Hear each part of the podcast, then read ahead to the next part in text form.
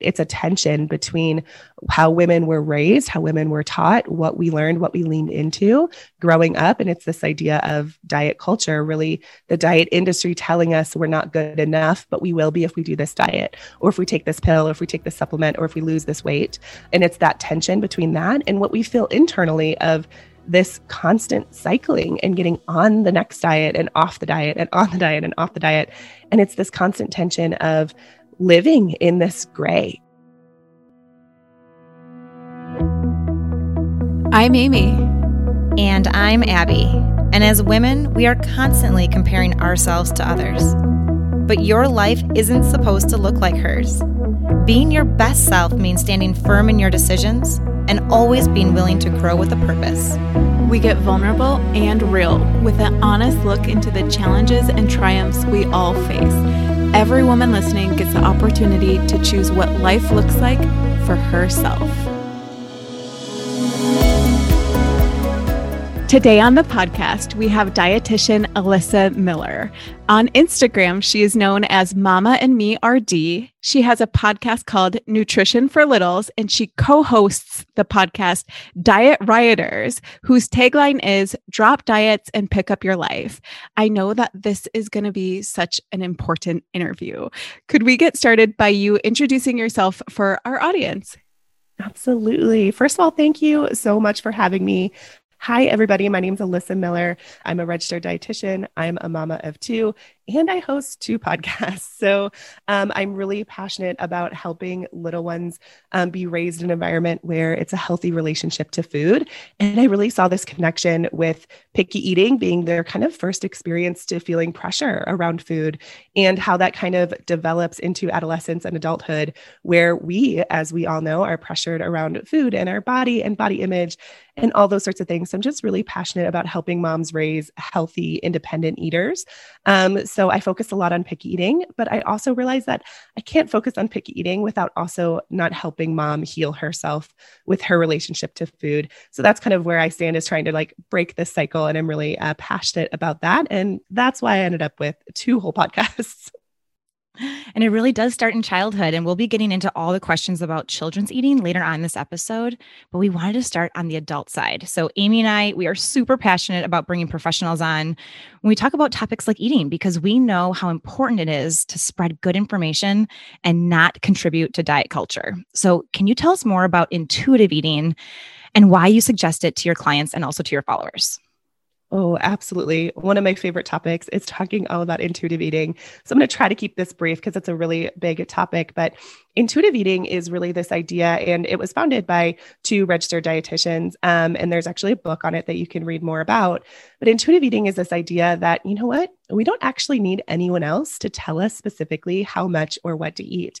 We have everything inside of us to learn how to survive in this world, how to thrive, and how to be healthy. So it's this entire idea that we are put in the driver's seat of our own health and our own body. And we're able to make decisions of what food feels good to us when and in what amounts, which I know can feel really scary and really vast and way too open for a lot of us because we're so used to the rigidity of diets. But truly, it is an incredible path to health and really unique and specific to you. You know, so many of us try to follow what the person down the street is doing, or, um, you know, someone who is on Instagram tells us what to do, when in reality, they don't know us, they don't know our body. And intuitive eating is a beautiful way to connect and really attune yourself with your own bodily cues to find your unique pathway to health. You know, and on that path, I think people really struggle that it is so gray. Mm-hmm. There aren't black and white rules. People feel like they're going against what they've learned, you know, and a lot of that does come from the diet industry. Women feel that without a plan, the wheels might come off. Mm-hmm. How do you start to coach people out of that mentality and try to open them up to intuitive eating? Yeah, I think you just like honestly hit the nail on the head with the struggle, right? It's a tension between how women were raised, how women were taught, what we learned, what we leaned into growing up. And it's this idea of diet culture, really the diet industry telling us we're not good enough, but we will be if we do this diet, or if we take this pill, or if we take this supplement, or if we lose this weight. And it's that tension between that and what we feel internally of this constant cycling and getting on the next diet and off the diet and on the diet and off the diet. And we're so used to that black and white mentality. We're either all on or we're all off. We're either on the diet or we're off the diet. We're starting Monday or we're starting next week. And it's this constant tension of living in this gray. And that is really hard for a lot of us, myself included. I would actually put myself at the top of the list. I struggle so much with this black and white mentality, especially around exercise. I was the type of person that needed to be in the gym for two hours plus to get a good workout in and feel accomplished. And even then, I would still feel like, well, I could have done more. Or if I remember picking up swimming for a period of time in my life, and it was so wild the thoughts that came into my head because I would be done with a swim and I would go home and be like, well, I don't feel like I got a good workout in because I didn't sweat. I'm literally in a pool. And that's how disordered my thinking was, was that I didn't get a good workout in because I didn't feel sweaty. And it was, it was this whole idea of I couldn't just do a little bit. I couldn't just go for a walk. And I know so many women struggle with this and inside our membership as well, struggle with this idea of all or nothing. Is it enough? And um, it's this grayness that we kind of have to settle into. And you know, there's no real one answer of how to coach people through this, but it is really helpful to help them identify the harm of the cycling and what that's actually doing to us mentally, but also physically, what that's doing to our health to constantly be on and off. I think many of us can step back and think, okay, what's what's a healthier life? Is it going on and off the most recent fad diet? And when we're on, we're on and we're eating all this celery and salads and all these quote unquote healthy foods. But then when we're off, we eat everything under the sun because we know another diet's right around the corner. Is that a healthier way to live? Or is it more sustainable and healthier to be on this kind of like coast of life of saying, a salad sounds good today. Tonight, pizza sounds great. I would love to have an extra glass of wine. I would love to wake up slow and have a big brunch instead of an early morning breakfast or a smoothie. And really living our life and leaning into our health choices in the moment over time. And it becomes this really beautiful journey when we look back on our life to say, hey, I wasn't on and off my whole life. I wasn't, you know, jumping on the thing that my, you know, coworker was doing every 2 seconds. I was listening to me and my body and I made choices day to day, moment by moment, month by month that led to this really beautiful lifelong health. So sometimes it's really helpful to take a few steps back and help people identify the cycle that they're in. So many times, unfortunately, we fall victim to the cycle and we don't even know that we're in it.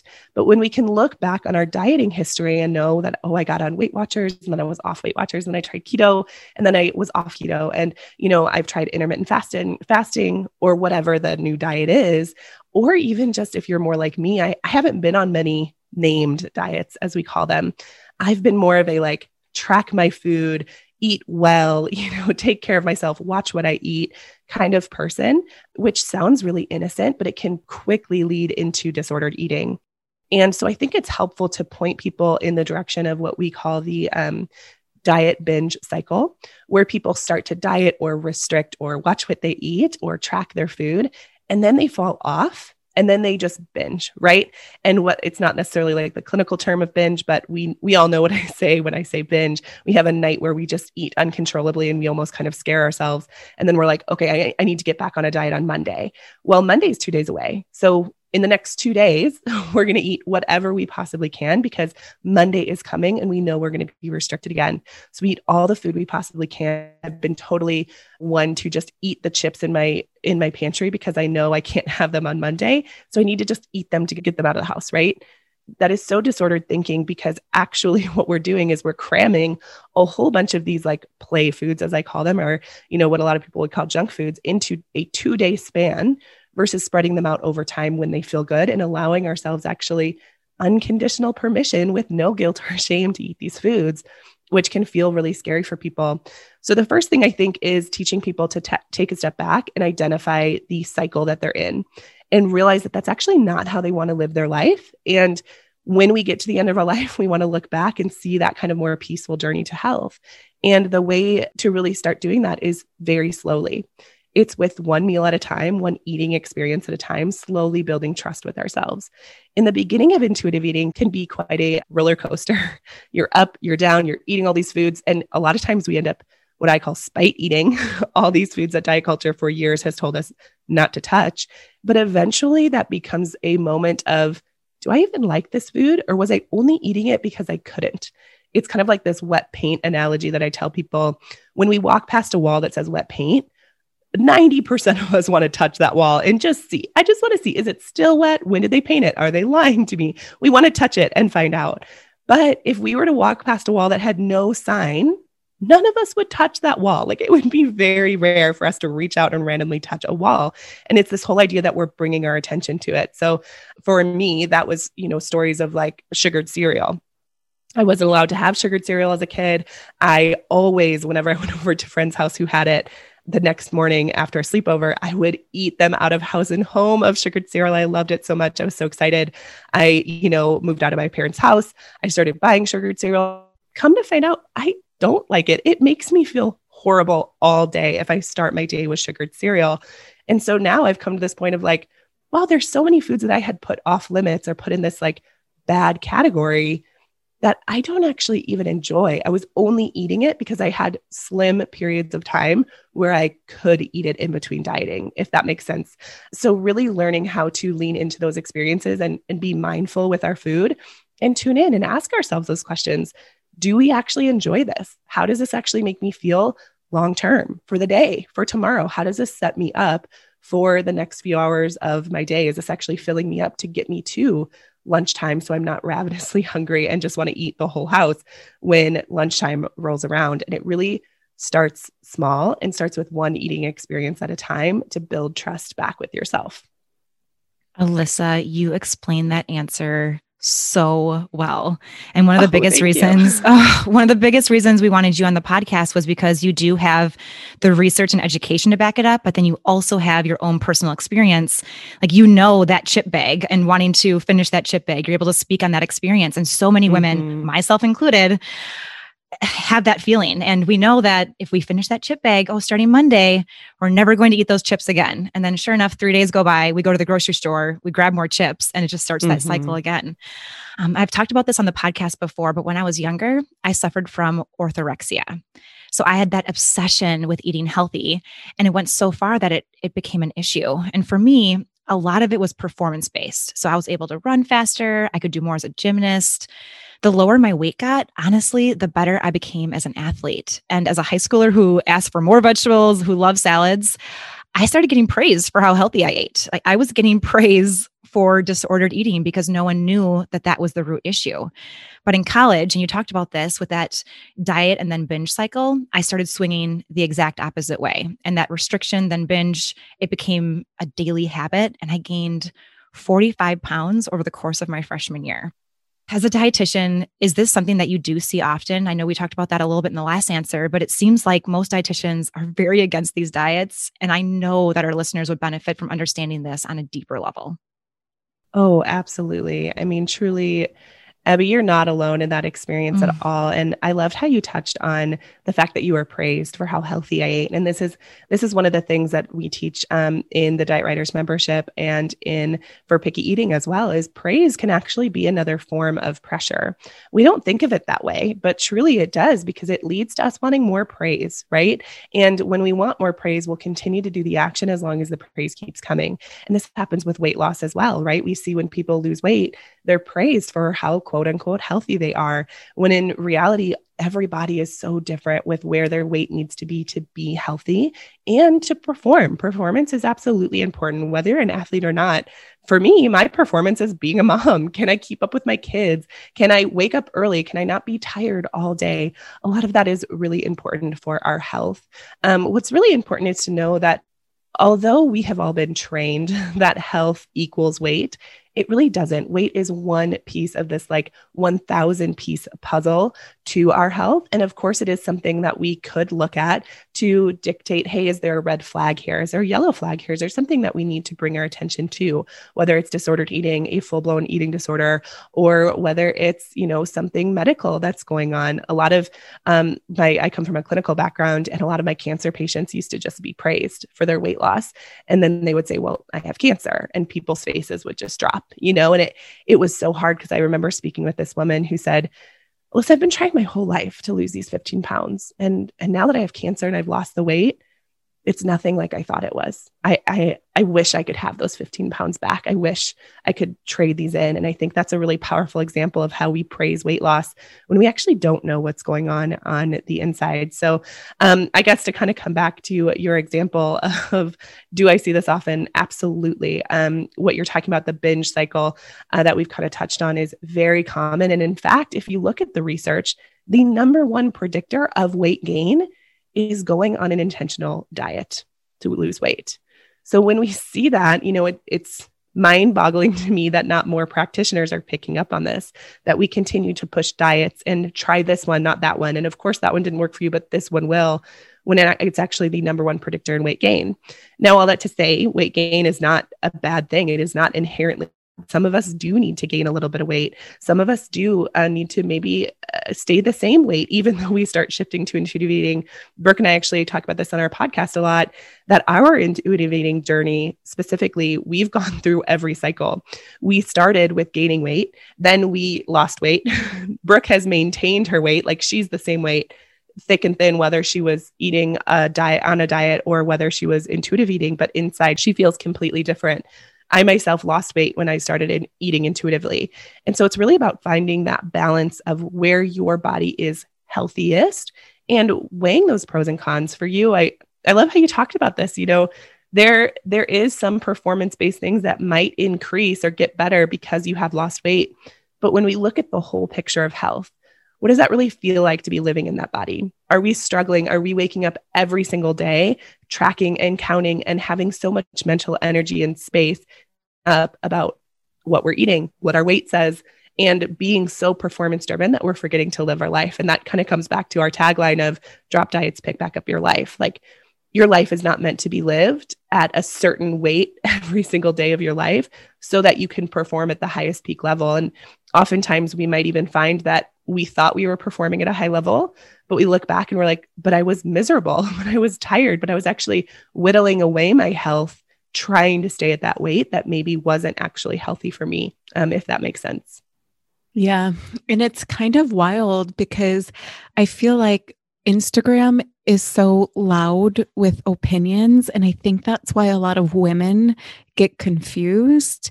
So it's interesting to kind of hear your expertise and your opinion. We wanted to ask you because we try not to be absolute on our podcast. We understand there's many different versions of what life can look like. There are women out there that prefer to weigh themselves daily and to track their food. In your opinion, can this be done in a healthy way? I absolutely love that you asked this question because I think it's an important one to look into deeper. And I think truly the answer is it goes back to how I talked about intuitive eating is every single one of us is unique and our bodies are unique and our, our minds are unique and we were raised differently in different environments and have different, you know, voices in our head of all these different things. So can it be done in a healthy way? Yes, I believe it can. I believe that you can be at a place in your life where you can weigh yourself and you can, you know, look at your food and, and track your food in a way that feels good to you.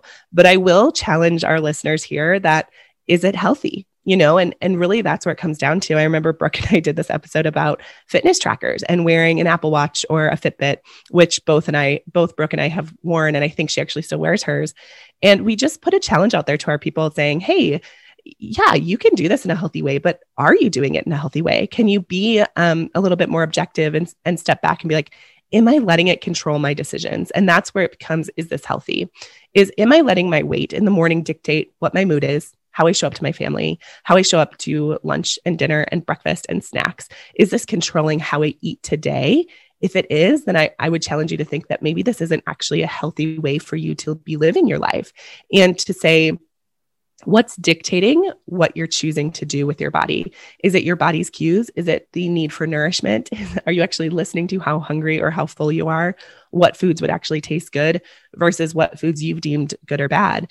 And so yes absolutely i think there's a way for people to fit those t- sorts of things in and look at their food. And there there certainly comes a time where maybe there's you know a health issue at hand like brooke my uh, co-host she has celiac disease. So she had to track her food before she knew that to see what food is bothering me. Why am I having all this GI pain? Um, food is certainly a powerful, powerful tool for us. And I believe in whole food wholeheartedly.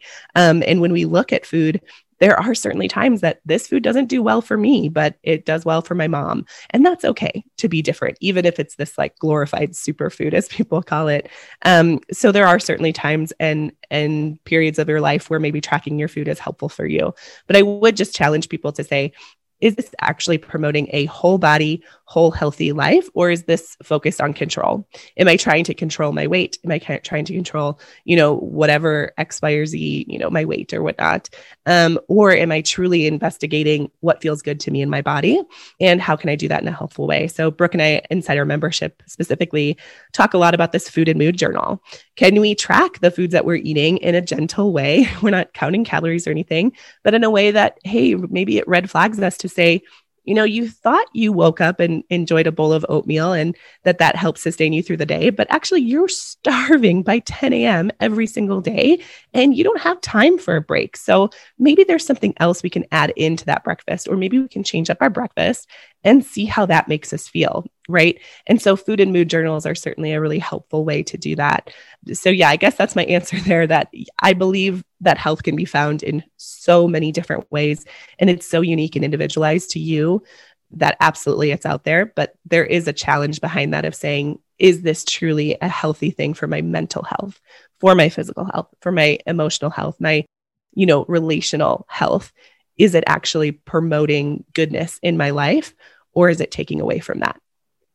And because it does rely so heavily on the individual, we have to figure that out for ourselves.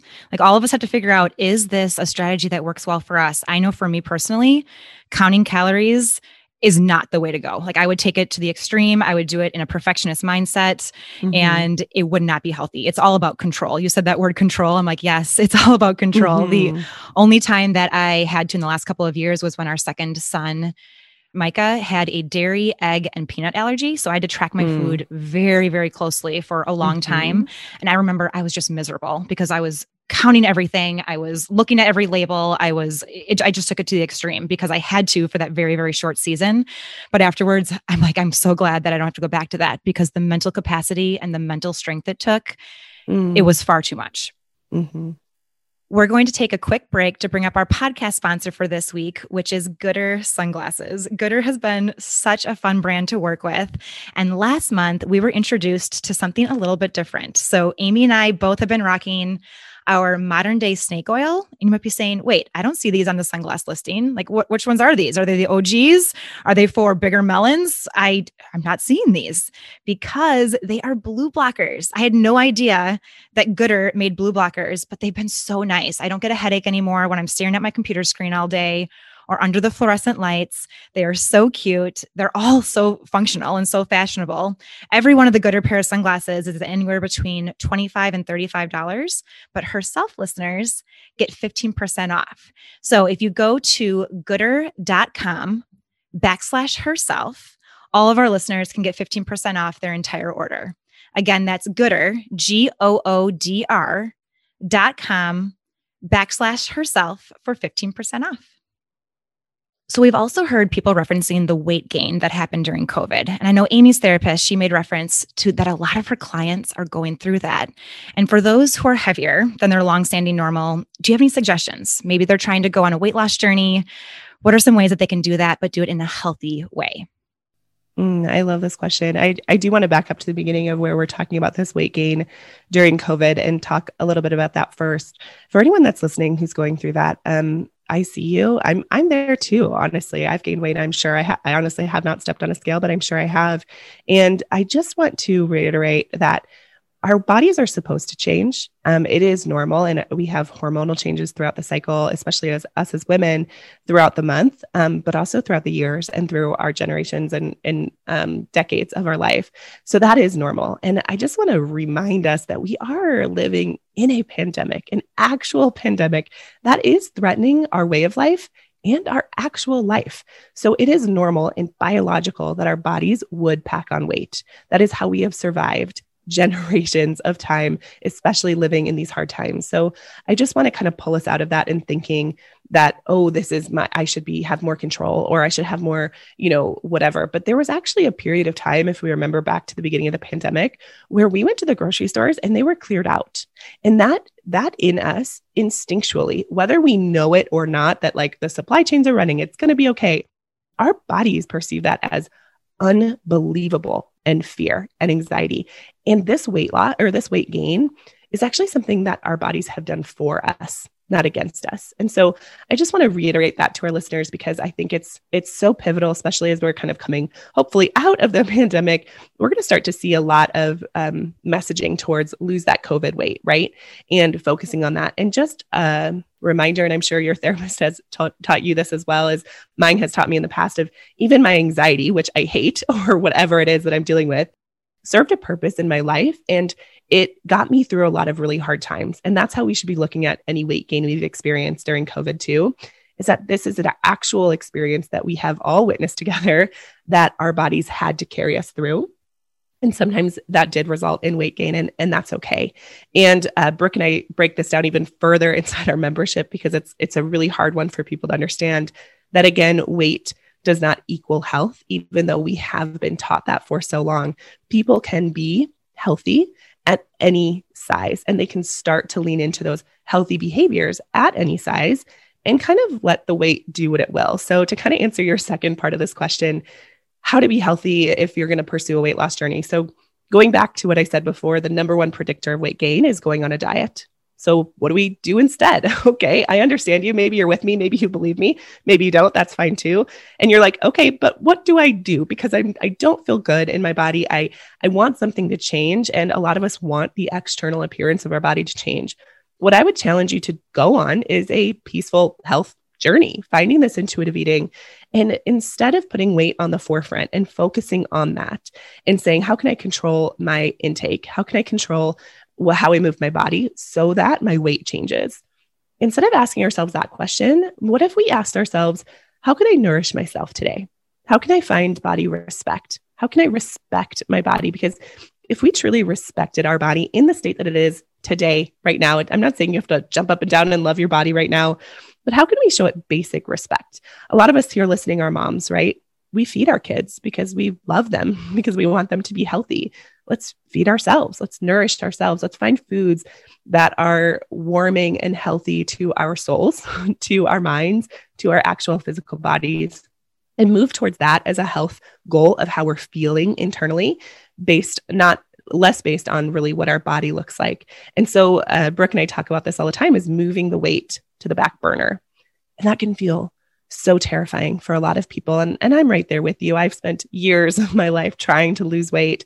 But in reality, what actually happens when we move weight to the back burner is we allow our bodies space and time to exist and to be nourished and to feel good and to communicate with us what feels good and what doesn't in a real, real way. Not just like, oh, yeah, these cupcakes taste great. You know, I, I feel good. but like, yeah, maybe they do feed our soul for a minute but how do we feel afterwards let's let's really tune in to how that really affects us maybe next time can we pair that cupcake that is so delicious and feeds our soul with something that feeds our body um, as well and and how can we move towards that so really putting weight loss on the back burner letting our body do what it will. And you know it's really amazing when we give our our body that freedom and that space to just be and that respect and dignity. When we start treating it with respect and with dignity we start to nourish it better and we start to really respect it in a way that shows with the way that we move our body, the way that we stretch, the way that we go to sleep earlier to get more sleep, because these are basic care functions that we need to do for a body that we respect. And once we start to do that, the weight typically takes care of itself. Now, maybe it's not the weight in our head or the weight that MyFitnessPal told us we wanted to be. It's the weight that our body does best at, that it performs best at, that it feels best at, and that it's going to thrive at. And unfortunately, that set point weight is a range and it's not something that I recommend trying to control. Um, one of our podcast guests who had just the best conversation ever with us explained it like this that when we're trying to control our weight, it's like trying to hold a beach ball underwater. The more pressure we put on it, the more energy that we expend on it, the higher up it's going to explode the other direction when we inevitably let go because it's not sustainable to hold a beach ball underwater for 50 years. So we we don't want to be holding on to it so tight. At the same time, we want to be treating our body with respect and, and the weight will take care of itself. Um, I truly, truly believe that. Your analogies are spot on. I'm just loving every single one of these. Oh, I'm so glad. And this is such a gentle reminder to everyone listening that your body it deserves respect. It deserves so much respect, whatever season you're in, whatever your body looks like, what it feels like. Like, give it that respect, give it that love, because that's exactly what it deserves. And during this, Alyssa, and during the last couple of years here, I know that intermittent fasting has become really popular. And you mentioned this at the beginning, but I'd love to hear your thoughts on it.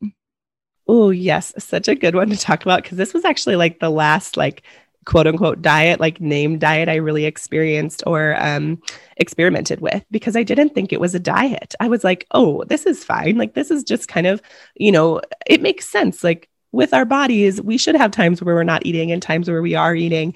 And I experimented with it. Even you would have asked me in the moment, Are you an intuitive eater? And I would have been like, Oh, yeah, I am while I'm doing intermittent fasting. And um, it's hard for us to kind of understand, but really the best way that I like to explain it, and this is questions that we get from our members who are about to join our membership. And I love when they ask this question. They're like, before I join, is this a diet? And I'm always like, you're in, you're in. That's the question you need to be asking everything around you before you join. I just love that they do that. But that's really the question we need to identify is, is this a diet? Is this outsourcing? Right. That, that's my favorite way to explain it. Are we outsourcing our health to someone else or something else? And intermittent fasting is outsourcing our needs to a clock. We're saying, hey, it's not 10. It's yes, it's 952, but it's not 10. I need to wait eight more minutes. And it's wild to me because that, that's the outsourcing that we're doing that we've been trained to do as women especially in our culture we've been trained that we can't take care of ourselves we we can't have everything we need in our own body we need to look to someone else to teach us or to tell us or to allow us to eat and to nourish ourselves. And intermittent fasting is one where we are essentially outsourcing our own needs to a clock or to someone else who told us how many hours we should or shouldn't be eating for.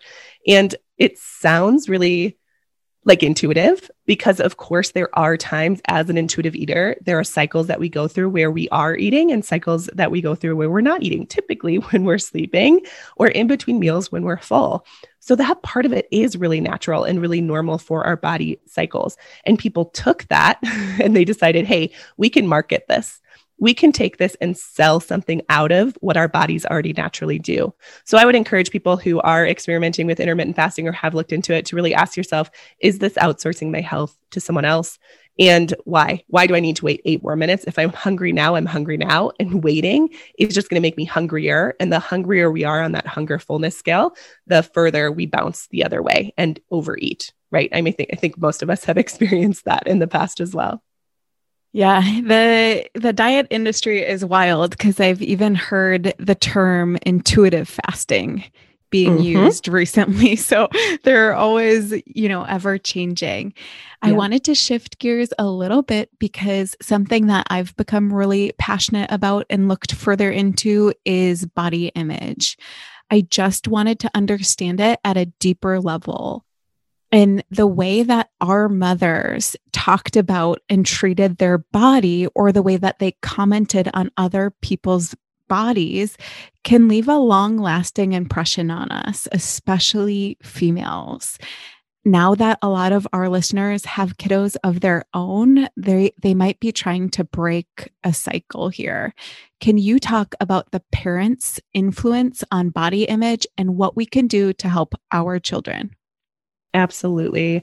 You know, honestly, um, one of the first things we ask our members and in our podcast for people to do is is go back to where their first experience of dieting or this mentality kind of came from. And nine times out of ten, it's from their mom. And listen, if nothing else, I am an advocate for moms doing the best that they freaking can in a world that's crazy. So there is no blaming uh, moms here. But the reality is, is that our moms didn't know any better, and a lot of times they you know, took us to our very first Weight Watchers uh, meeting.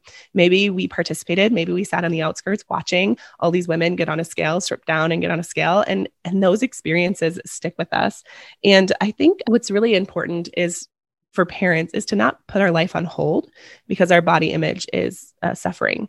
So getting in the picture, right? talking about your body in a positive way, getting in the bathing suit, going on the vacation, not letting um, our body or what our body looks like hold us back in life. Because do we want that for our kids? Do we want our kids to sit on the sidelines of life waiting for their body to be better? Because the truth of the matter is, body image is so complex. And I have yet to meet someone who truly lost weight and then felt like their body image had healed itself. I have yet to meet someone that when you really truly sit down with them, they were like, "Oh yeah, everything was fixed," right? And and we see this because we see actors and actresses and people talking that we all think have these perfect bodies about how miserable they feel in their body and how uncomfortable they are in their body and you're like, "I would kill to have your body." Or we look at pictures of ourselves back in the day when we had bad body image and we hated our bodies, but now, 10 years later, we look at that picture and go, oh my gosh, I would kill to be that size again.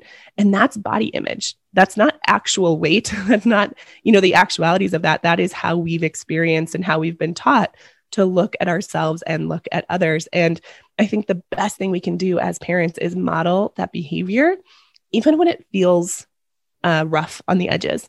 It doesn't have to be perfect. You don't have to be a perfect intuitive eater. By the way, there's no such thing, but you don't have to have perfect body image in front of your child. But having open dialogue and conversations, I think so many times this conversation is put to the side, or there's a lot of shame wrapped up in it, or guilt. Sometimes it's our mom telling us that our body needs to change, or sometimes our mom even says something simple that doesn't seem harmful. But when we say, oh, we're fat or we're ugly, and you know, our moms say, no, no, no, no, no, you're not fat, you're beautiful, saying that a fat person couldn't be beautiful, you know, and and it's the the thought that needs to go a little bit deeper here of how do we want to uplift our children? Do we want it to be about their body? Or do we want it to be about who they are as a person and the value they bring to the world? And I think far and above when my mom my mom was excellent at this um, when my mom would compliment me as a person you know you're so genuine you're so real you're so you know generous or whatever those kind of compliments go way farther than uh, you're beautiful or you're body looks nice or whatever that might look like. And I, th- I think we all feel that too, right? When we're in a group of friends and someone comes up to you and says, Oh, you look so beautiful today. You're like, Oh, thank you. And it feels good for a second. But how does it feel when someone walks up to you and, you know, holds your elbow or puts their hand on you and says, How are you doing? How are you feeling? Are you okay? I've been thinking about you. You know, that it's instantly a deeper connection. So I think really modeling that for our children tuning into who they are as a person, what values they have, um, what additions they have to this world is so powerful. And also speaking kindly of our body in front of our kids and working on it, you know, just showing that you're working on your body image, that you're working on your relationship to food can go a really far way in our children's journey as well all of those thoughts. And if you're having a hard time picking all of them and being like, I need to implement every one of these into my life, uh-huh. just choose one. Like just focus in on yes. one and get that down really concrete and then move on to the next one. There are so many good nuggets right there. Mm-hmm. And, and we're all trying to do our best. Like we're trying to do our best to help our children eat healthy, making sure that they create these healthy habits. But anyone who has kids knows that we're going to run into some roadblocks. And one big one can be picky eaters. So you speak so well on this, Alyssa. Can you give some of your best tips for mamas that are dealing with picky toddlers? Yes, absolutely. And, you know, I think especially a culmination of this conversation is we can do and say all the right things at the table, but if we're not modeling the behavior, it's not going to go very far with our kids. So, back to having this healthy relationship with food, all foods fit, and truly living that yourself um, is going to be really helpful for our kids. So, beyond that, okay, we've got a pick eater at the table. Like, what do I actually do? Modeling is great, Alyssa, but like, give me tips, right? The biggest thing that you can implement in your home is sticking to your roles at the table. And what I mean by that is following what's called the division of responsibility. It's a, a term coined by another registered dietitian. And she was all about your roles at the table. And really, what how we see this happen at the table is if we start to cross roles, we start to take control of something that should be our children's job. That's where pressure happens. And pressure leads to picky eating. So, what are our roles at the table? The parent is in charge of what comes into the home, what foods are served, when they're served, and where. So, those are the big picture, the overarching things we're in charge of. Let's put a balanced plate on the table every two to three hours. Let's all eat at the table together as a family. Those are the things we're in control of. Our child's role at the table is if they're going to eat the food that you gave them, And if they are going to eat it, how much are they going to eat? And if we stick to those roles, picky eating tends to like dissipate a lot, but it can feel really scary for parents to come to the table and watch their kids never touch a vegetable or never pick up the food that's presented. And when we get that fear, we start to cross over into the territory and say, okay, you just have to eat three more bites, then you can go play because we're afraid. We want what's best for our kids. We know vegetables are healthy for them. We want them to grow and develop. And so we start to reach over and say, I know that you should be in charge of how much you're going to eat, but I'm going to tell you, you just need two or three bites. And it starts off really slow. But these pressures start to snowball. And now we're begging, now we're bribing, now we're encouraging, now we're counting, now we're demanding, now we're, you know, ending the meal out of rage because our kid won't eat their green beans. And really, what it comes back down to is following our roles at the table having very little to no pressure present at the table and exposing them over and over again. Now, of course, this is far more nuanced than I can get into in this podcast, which is why I have my podcast, Nutrition for Littles, and my Instagram page, because a lot of us are probably sitting like, okay, that's great, but what if they don't eat anything? And there's a lot of tactics we can take that encourage them without using pressure. Um, because in the research, it does show that the more pressure we put on our kids, not only does it make them more picky as children, but also it shows in the research later in life that they're not going to be eating those foods anyway. And that's what we want, right? It's not just about broccoli today, it's broccoli for life. Yeah. And it's really interesting to watch the kiddos too, because they know when they're full and mm-hmm. you know to allow them to have that and listen to their body is what now we're all trying to do again so like yes. helping them not to lose that like nope i'm full i'm good is yeah. important and you mentioned your Instagram. I love following you. So if you're not already following her, she's at mama.and.me underscore RD. And that's where this next example comes from. So she had a post and it said, when your child says, Can you get me more pasta? If you say, Of course, I'll grab it right now, they learn mom will take care of every desire instantly, regardless of her needs or wants. I'm going to do this one day too. Instead, if you can say, of course, let me take a couple more bites and then I'll grab it, they learn my mom has needs and wants that are important. It's a balance of when I am a parent, my needs will matter too. Okay, I love this example because to be very transparent i'm i'm so guilty of this. Like when the boys want more food i jump up and i get it right away. And as your caption stated moms can start to feel like pinballs. They're bouncing around trying to meet everyone else's needs. So alyssa how do we start to break ourselves out of this habit Oh my goodness, Amy, you're not alone. I'm the exact same way. And this is actually a, a, behavior I saw myself getting into, which is why I got into this whole thing is I started to see my son go down this picky eating spiral.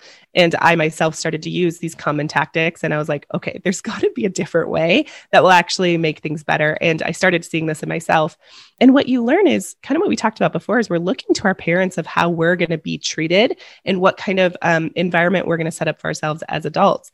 And that's one of them, right? If we see our mom constantly being a pinball back and forth between the kitchen, we're going to expect to do that as well when we're a parent. And we teach our kids simultaneously not only that that's going to happen to them one day, but also that they have a lot of power of what mom does with her time and body and whatever because we're hungry. And we start to, they start to really I honestly, we start to show our cards to them when they're like, "Oh, I want another piece of broccoli." We're like, "You want broccoli? Oh my gosh, I'll get it right now!" Right? Like we because it's coming from that fear of they're never eating vegetables. Now they're asking for vegetables. I better get up and get it right now. And we kind of show our hands, like, "Hey." I want you to eat vegetables, right? And and I'm going to do anything I can in my power at any second, drop of the hat, whatever, to get you to eat vegetables. And they go, hmm, I can use this, right? And it's not on purpose. You know, I think a lot of parents, when I talk about kids having these behaviors, are like, my kid's not manipulative. I don't think any kids are manipulative. I think kids are constantly learning if, when scenarios. If I do this, what happens? And that is how they experience the world. And if we're telling them, if you want more broccoli, mom's going to stop everything she's doing and get you more, they learn that, right? And that's their behavior to learn. So I think the best thing that we can do to start breaking ourselves of this habit is to realize that this isn't going to go away tomorrow. Um, if we've set up this environment, which I certainly have in your home, it's going to take time. And depending on your child's age, too, of how long they can be expected to wait. I'm not telling you to make your 15 month old wait 20 minutes while you finish your hot meal and then go get them more. It's more of like, let mommy take one more bite. Maybe they start off waiting 15 to 30 seconds for you to go fill their plate back up. And they can certainly do that. And then we start to add more time. And then, like I said, it's a balance. It's a dance back and forth between your needs and their needs. It doesn't mean that your needs come first and foremost. It means that, hey, we both have needs at the same time and they're both going to be met. So it really starts really, really slow and just taking a beat before we fill their plate or whatever the demand is in that moment we both have needs at the same time and they're both going to be met. I should like tattoo that on my forehead and just to right? remind myself of that. Yeah. So true though. So true. And every part of this conversation, that balance or that living in the gray has been part of it. So just such a good mm-hmm. reminder for people trying to go one way or the other that there can be that balance in the middle. So, to close out our conversation today, one of the things we wanted to talk about was word choices around food. So, let's use the example of sugar, for instance, making sure not to demonize it because that can really have a long lasting impact on our children. So, what are some soft words that we can use around sweets, especially when we're trying to set a limit?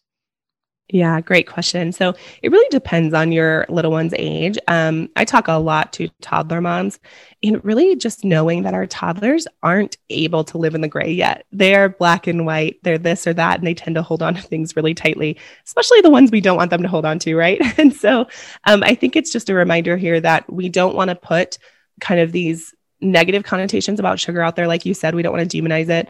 So we don't want to call it good or bad and what we do is instead of using soft wording, honestly, we show by action where we get to decide how often sugar or added sugar or sweets are served in our home. And if we want to limit those, they're just less prevalent in our home, and that's okay.